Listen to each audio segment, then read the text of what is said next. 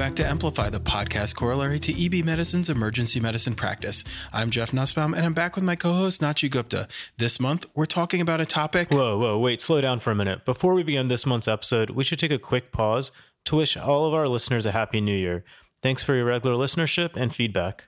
And we're actually hitting the two year mark since we started this podcast. At 25 episodes now, this is sort of our silver anniversary, you might say. And we've covered a ton of topics in emergency medicine so far, and we're looking forward to reviewing a lot more evidence based medicine with you all going forward. And with that, let's get on to the first episode of 2019. The topic this month is first trimester pregnancy emergencies, recognition, and management. This month's issue is authored by Dr. Ryan Pedigo. You may remember him from the June 2017 episode on dental emergencies, though he's perhaps better known as the Director of Undergraduate Medical Education at Harbor UCLA Medical Center. In addition, this issue is peer reviewed by Dr. Jennifer Beck Esmay, Assistant Residency Director at Mount Sinai St. Luke's, and Dr. Taku Taira, the Associate Director of Undergraduate Medical Education and Associate Clerkship Director at LA County and USC Department of Emergency Medicine.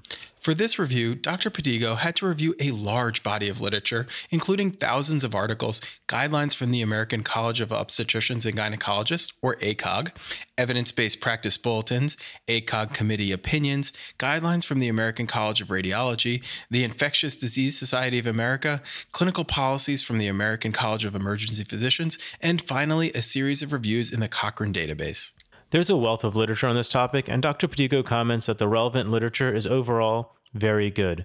This may be the first article in many months for which there is an overall very good quality of literature. It's great to know that there is good literature on this topic. It's an incredibly important topic as we are not only dealing with a single life here, as we usually do, we're actually quite literally dealing with potentially two lives as the fetus moves toward viability. With opportunities to improve outcomes for both the fetus and the mother, I'm confident that this episode will be worth your time. And speaking of being worth your time, don't forget that if you're listening to this episode, you can claim your CME credit. Remember, the indicates an answer to one of the CME questions, so make sure to keep the issue handy. Let's get started with some background. First trimester emergencies are not terribly uncommon in pregnancy.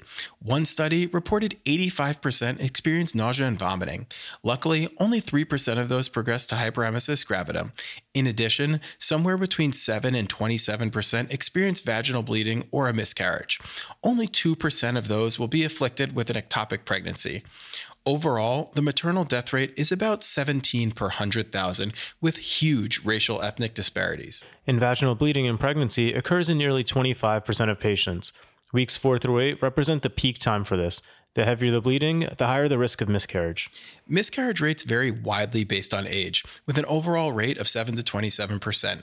This rises to nearly 40% risk in those over 40, and nearly half of all miscarriages are due to fetal chromosomal abnormalities. For patients who have a threatened miscarriage in the first trimester, there's a twofold increased risk of subsequent maternal and fetal adverse outcomes. So, key points here, since I think the wording and information you choose to share with often scared and worried women is important. Nearly 25% of women experience bleeding in their first trimester. Not all of these will go on to be miscarriages, though the risk does increase with maternal age. And those who miscarry, nearly 50% were due to fetal chromosomal abnormalities. So, can we prevent a miscarriage once the patient is bleeding? Short answer no. Longer answer, we'll get to treatment in a few minutes. For now, let's continue outlining the various types of first trimester emergencies. Next up, ectopic pregnancy. An ectopic pregnancy is implantation of a fertilized ovum outside of the endometrial cavity. This occurs in up to 2% of pregnancies. About 98% of these occur in the fallopian tube. Risk factors for an ectopic pregnancy include salpingitis, history of STDs, history of PID, a prior ectopic, and smoking. Interestingly, with respect to smoking, there is a dose relationship between smoking and ectopic pregnancies. Simple advice here don't smoke if you're pregnant or trying to get pregnant. Pretty sound advice. In addition, though an IUD is not a risk factor for an ectopic pregnancy, if you do become pregnant while you have an IUD in place, over half of these may end up being ectopics. It's also worth mentioning a more obscure related disease pathology here the heterotopic pregnancy, one in which there is an IUP and an ectopic pregnancy simultaneously.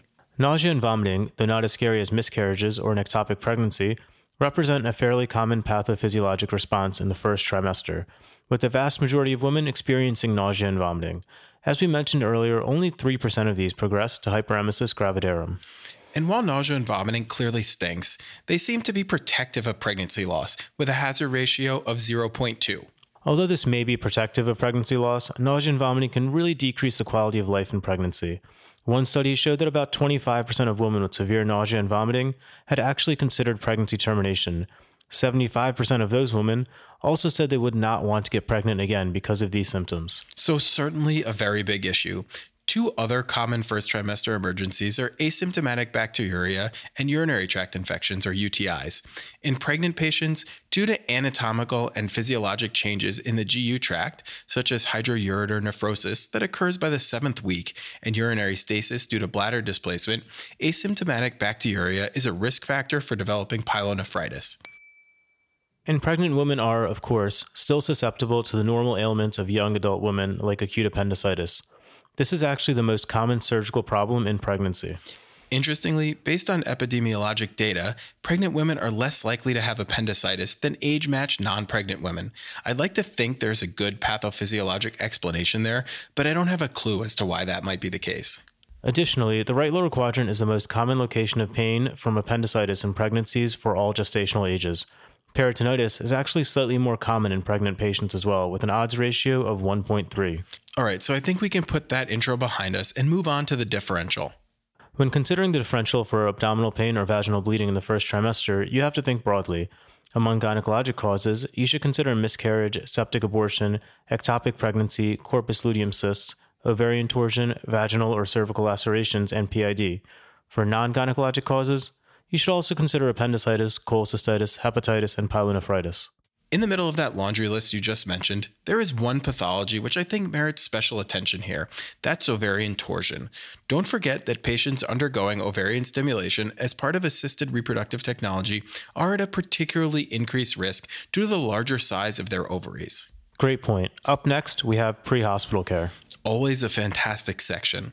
First, pre hospital providers should attempt to elicit an OB history, including the number of weeks gestation, last menstrual period, whether an IUP has already been confirmed, prior history of ectopic, and amount of vaginal bleeding.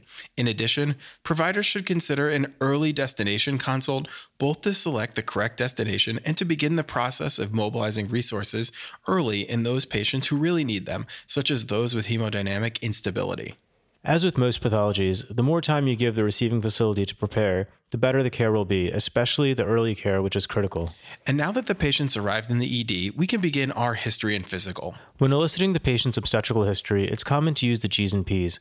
This can be further annotated using the four digit TPAL method that's term, preterm, abortus, and living.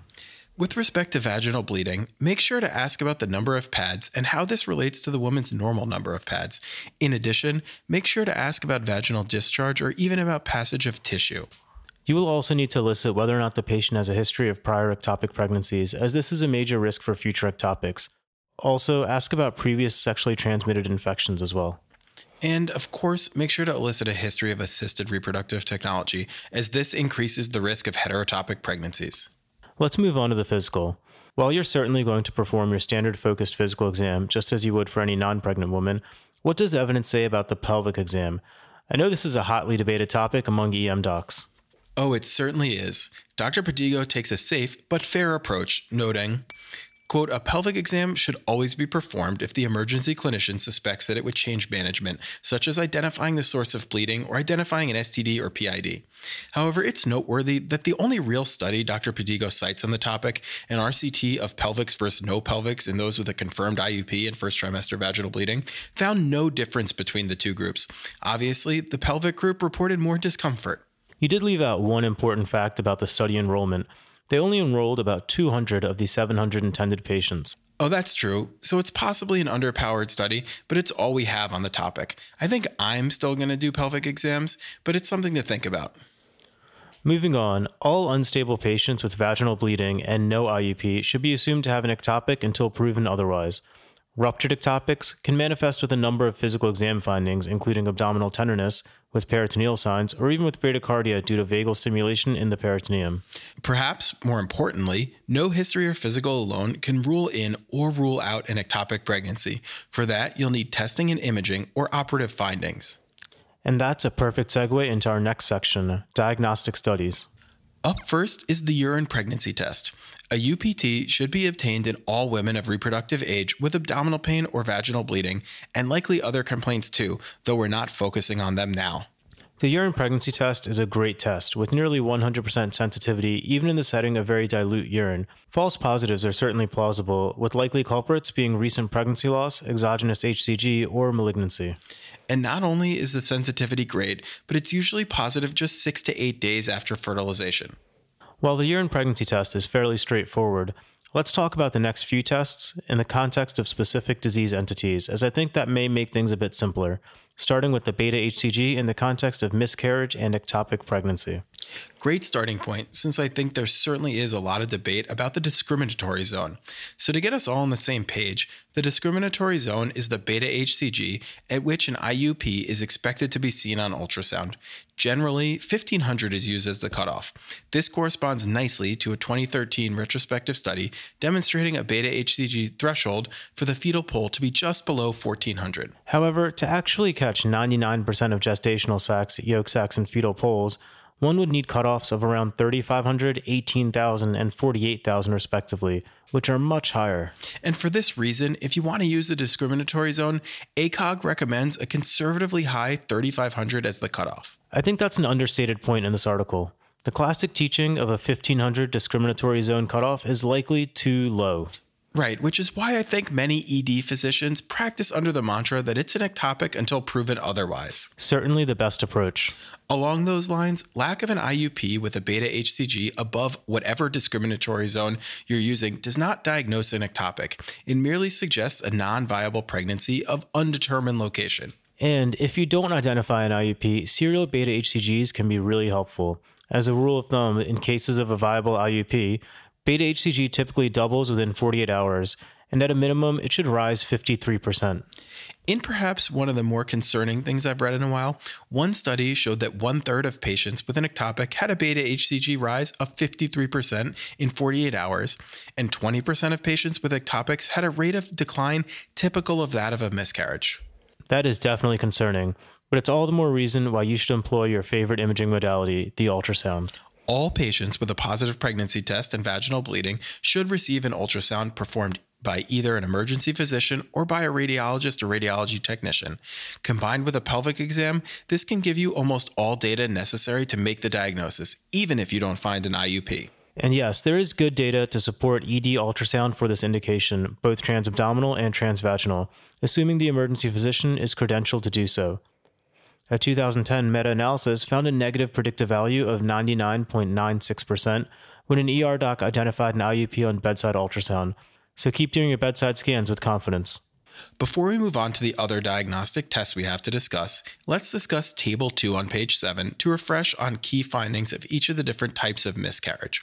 For a threatened abortion, the os would be closed with an IUP seen on ultrasound. For a completed abortion, you would expect a closed os with no IUP on ultrasound with a previously documented IUP. Patients may or may not note the passage of products of conception. A missed abortion presents with a closed os and a non viable fetus on ultrasound. Findings such as a crown rump length of 7 millimeters or greater without cardiac motion is one of several criteria to support the diagnosis. An inevitable abortion presents with an open os and an IUP on ultrasound. Along similar lines, an incomplete abortion presents with an open os and partially expelled products on ultrasound. And lastly, we have the septic abortion, which is sort of in a category of its own. A septic abortion presents with either an open or closed os, with essentially any finding on ultrasound, but it's in the setting of an intrauterine infection and a fever.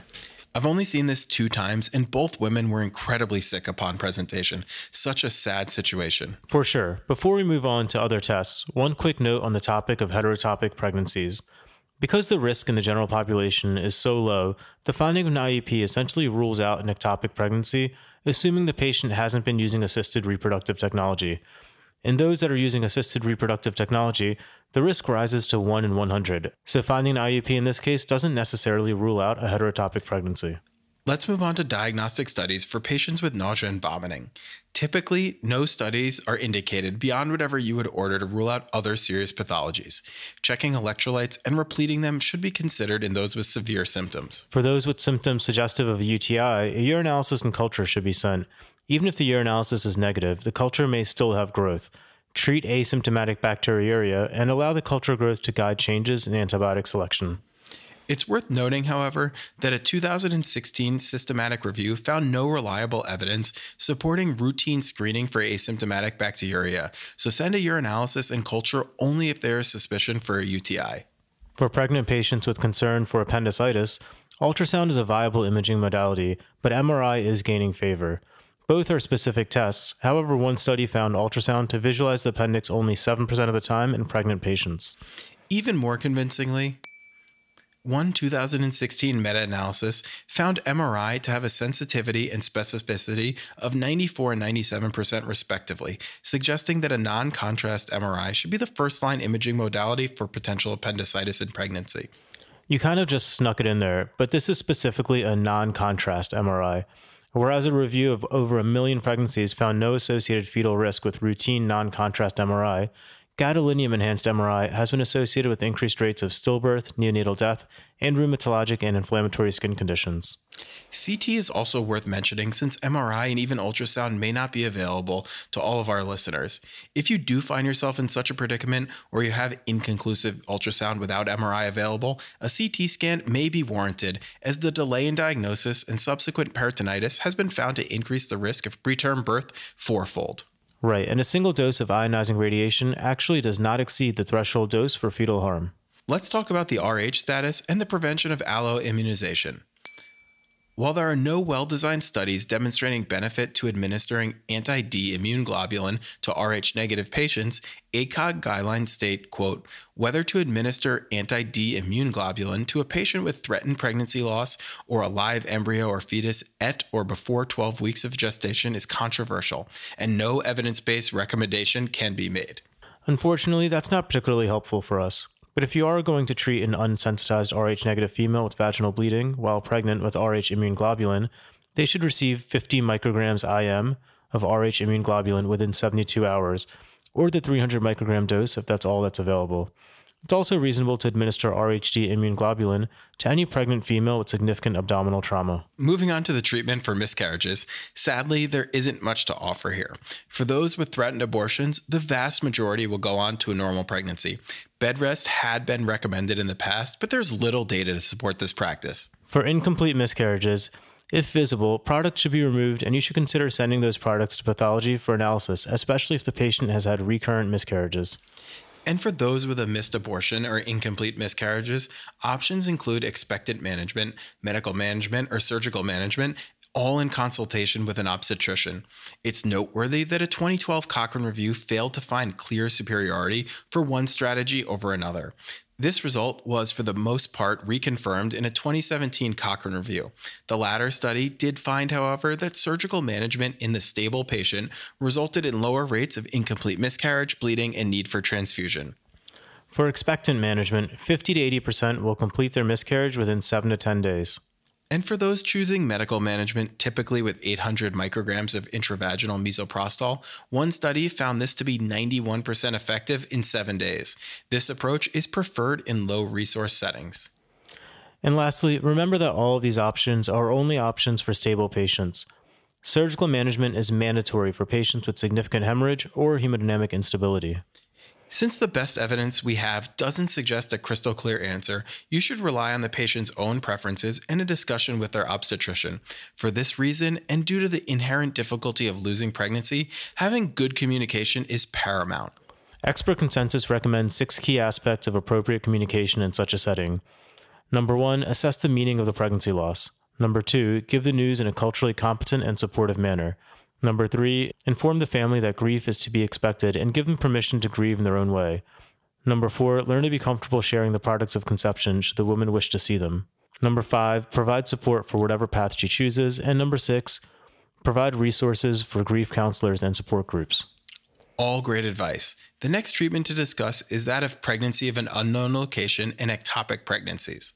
All unstable patients or those with suspected or proven ectopic or heterotopic pregnancies should be immediately resuscitated and taken for surgical intervention. For those who are stable with normal vitals and no ultrasound evidence of ruptured ectopic with no IUP on ultrasound, that is, those with a pregnancy of an unknown location, they should be discharged with follow up in 48 hours for repeat beta HCG and ultrasound. And while many patients only need a single additional beta check, some may need repeat 48 hour exams until a diagnosis is established. For those that are stable with a confirmed tubal ectopic, you again have a variety of treatment options, none clearly being superior to the others. Treatment options here include IM methotrexate or a salpingostomy or a salpingectomy. Do note, however, that a beta HCG over 5,000, cardiac activity on ultrasound, and inability to follow up are all relative contraindications to methotrexate treatment.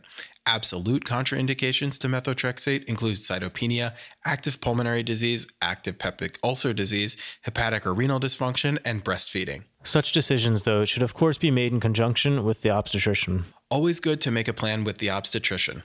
Moving on to the treatment of nausea and vomiting in pregnancy, ACOG recommends pyridoxine 10 to 25 milligrams orally every 6 to 8 hours with or without doxylamine 12.5 milligrams by mouth twice a day or three times a day. This is a level A recommendation as first line treatment. In addition, ACOG also recommends some non pharmacologic options, such as acupressure at the P6 point on the wrist with a wristband. Ginger is another non pharmacologic intervention that has been shown to be efficacious 250 milligrams by mouth four times a day. So, building an algorithm here, step one would be to consider ginger and pressure at the P6 point. Step two would be pyridoxine plus or minus doxylamine. If all these measures fail, step three would be an IV medication, with 10 milligrams of IV metoclopramide being the agent of choice. And of note, ondansetron carries a very small risk of fetal cardiac abnormalities, so the other options are, of course, preferred. In terms of fluid choice for the actively vomiting first trimester woman, both D5NS and NS are appropriate choices, with slightly decreased nausea in the group receiving D5NS in one randomized trial of pregnant patients admitted for vomiting to an overnight observation unit. Up next, while talking about treatment, we have asymptomatic bacteriuria. As we stated previously, asymptomatic bacteriuria should be treated. This is due to anatomical and physiologic changes, which put these women at higher risk than non pregnant women. And this recommendation comes from a 2005 IDSA guideline. In one trial, treatment of those with asymptomatic bacteriuria found that nitrofurantoin reduced the incidence of developing pyelonephritis from 2.4% to just 0.6%. In this trial, specifically examined the utility of nitrofurantoin. Per 2010 and 2011 Cochrane Review, there's not evidence to recommend one antibiotic over another, so let your local antibiograms guide your treatment. In general, amoxicillin or cephalexin for a full seven day course could also be perfectly appropriate. A 2017 ACOG committee opinion analyzed nitrofurantoin and sulfonamide antibiotics for association with birth defects. Although safe in the second and third trimester, they recommend use in the first trimester only when no other suitable alternatives are available. For those who unfortunately do go on to develop pyelo, one gram of IV ceftriaxone should be your drug of choice. Interestingly, groups have examined outpatient care with two days of daily IM ceftriaxone versus inpatient IV antibiotic therapy, and they found that there may be higher than acceptable risk in the outpatient setting, as several patients required eventual admission, and one even developed septic shock in the relatively small trial. And the last treatment to discuss here is for pregnant patients with acute appendicitis. Despite a potential shift in the standard of care for non pregnant patients towards antibiotics only as the initial treatment, due to the increased risk of serious complications to pregnant women with an acute appy, the best current evidence supports a surgical pathway. Perfect. So that wraps up treatment. We have a few special considerations this month, the first of which revolves around ionizing radiation. Ideally, one should limit the amount of ionizing radiation exposure during pregnancy. However, avoiding it altogether may lead to missed or delayed diagnoses and subsequently worse outcomes. It's worth noting that the American College of Radiology actually lists several radiographs that are such low exposure that checking a urine pregnancy test isn't even necessary. These include any imaging of the head and neck, extremity CT, and chest x ray. Of course, an abdomen and pelvis CT carries the greatest potential risk. However, if necessary, it's certainly appropriate as long as there is a documented discussion of the risks and benefits with the patient. And regarding iodinated contrast for CT, it appears to present no known harm to the fetus, but this is based on limited data. ACOG currently recommends using contrast only if absolutely required. Right, and that's for iodinated contrast. Gadolinium should always be avoided. Let me repeat that. Gadolinium should always be avoided. Let's also briefly touch on a controversial topic that of using qualitative urine point of care tests with blood instead of urine. In short, some devices are FDA approved for serum, but not whole blood. Clinicians really just need to know the equipment and characteristics at their own site. It's worth noting that there have been studies on determining whether time can be saved by using point of care blood testing instead of urine for the patient who's unable to provide a prompt urine sample. Initial study conclusions are promising, but again, you need to know the characteristics of the test at your own ER. One more controversy in this issue is that of expectant management for ectopic pregnancy. A 2015 randomized control trial found similar outcomes for IM methotrexate compared to placebo for tubal ectopics. Inclusion criteria included hemodynamic stability, initial beta HCG less than 2000, declining beta HCG titers 48 hours prior to treatment, and visible tubal pregnancy on transvaginal ultrasound. Another 2017 multicenter randomized trial found similar results. But of course, you should make all of these decisions in conjunction with your obstetrician colleagues. Let's move on to disposition. Hemodynamically stable patients who are well appearing with a pregnancy of undetermined location should be discharged with a 48 hour beta recheck and ultrasound. All hemodynamically unstable patients should, of course, be admitted and likely taken directly to the OR. Also, all pregnant patients with acute pyelonephritis require admission. Outpatient treatment could be considered in consultation with OB. Patients with hyperemesis gravidarum who do not improve despite treatment in the ED should also be admitted. Before we close out the episode, let's go over some of the key points and clinical pearls. Overall, roughly 25% of pregnant women will experience vaginal bleeding, and 7 to 27% of pregnant women will experience a miscarriage. Becoming pregnant with an IUD significantly raises the risk of ectopic pregnancy. Ovarian stimulation, as part of assisted reproductive technology, places pregnant women at increased risk of ovarian torsion. Due to anatomical and physiologic changes in the GU tract, asymptomatic bacteriuria places pregnant women at higher risk for pyelonephritis, as such, treat asymptomatic bacteriuria according to local antibiograms. A pelvic exam in the setting of first trimester bleeding is only warranted if you suspect it might change your management. Unstable patients with vaginal bleeding and no IUP should be assumed to have an ectopic until proven otherwise. If you are to use a discriminatory zone, ACOG recommends a beta HCG cutoff of 3500. The beta HCG typically doubles within 48 hours during the first trimester. It should definitely rise by a minimum of 53%. For patients using assisted reproductive technology, the risk of heterotopic pregnancy becomes much higher. Finding an IUP does not necessarily rule out a heterotopic pregnancy. Send a urine culture for patients complaining of UTI symptoms, even if the urinalysis is negative. The most common surgical problem in pregnancy is acute appendicitis. If MRI is not available and ultrasound is inconclusive, CT may be warranted for assessing appendicitis. The risk of missing or delaying the diagnosis outweighs the risk of radiation. ACOG recommends using iodinated contrast only if absolutely required. For stable patients with a pregnancy of unknown location, plan for discharge with 48 hour follow up for repeat beta HCG and ultrasound. For nausea and vomiting in pregnancy, try non pharmacologic treatments like acupuncture at the P6 point on the wrist or ginger supplementation. First line pharmacologic treatments is pyridoxine. Doxylamine can be added. Ondansetron may increase risk of fetal cardiac abnormalities. So that wraps up episode 24 First Trimester Pregnancy Emergencies Recognition and Management. Additional materials are available on the website for emergency medicine practice subscribers. If you're not a subscriber, consider joining today. You can find out more at www.ebmedicine.net/subscribe. Subscribers get in-depth articles on hundreds of emergency medicine topics, concise summaries of the articles, calculators and risk scores, and CME credit. You'll also get enhanced access to the podcast, including the images and tables mentioned.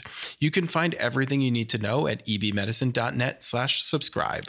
And the address for this month's credit is ebmedicine.net slash E0119. So head over there to get your CME credit. As always, the you heard throughout the episode corresponds to the answers to the CME questions. Lastly, be sure to find us on iTunes and rate us or leave comments there. You can also email us directly at amplify at ebmedicine.net with any comments or suggestions. Talk to you all next month.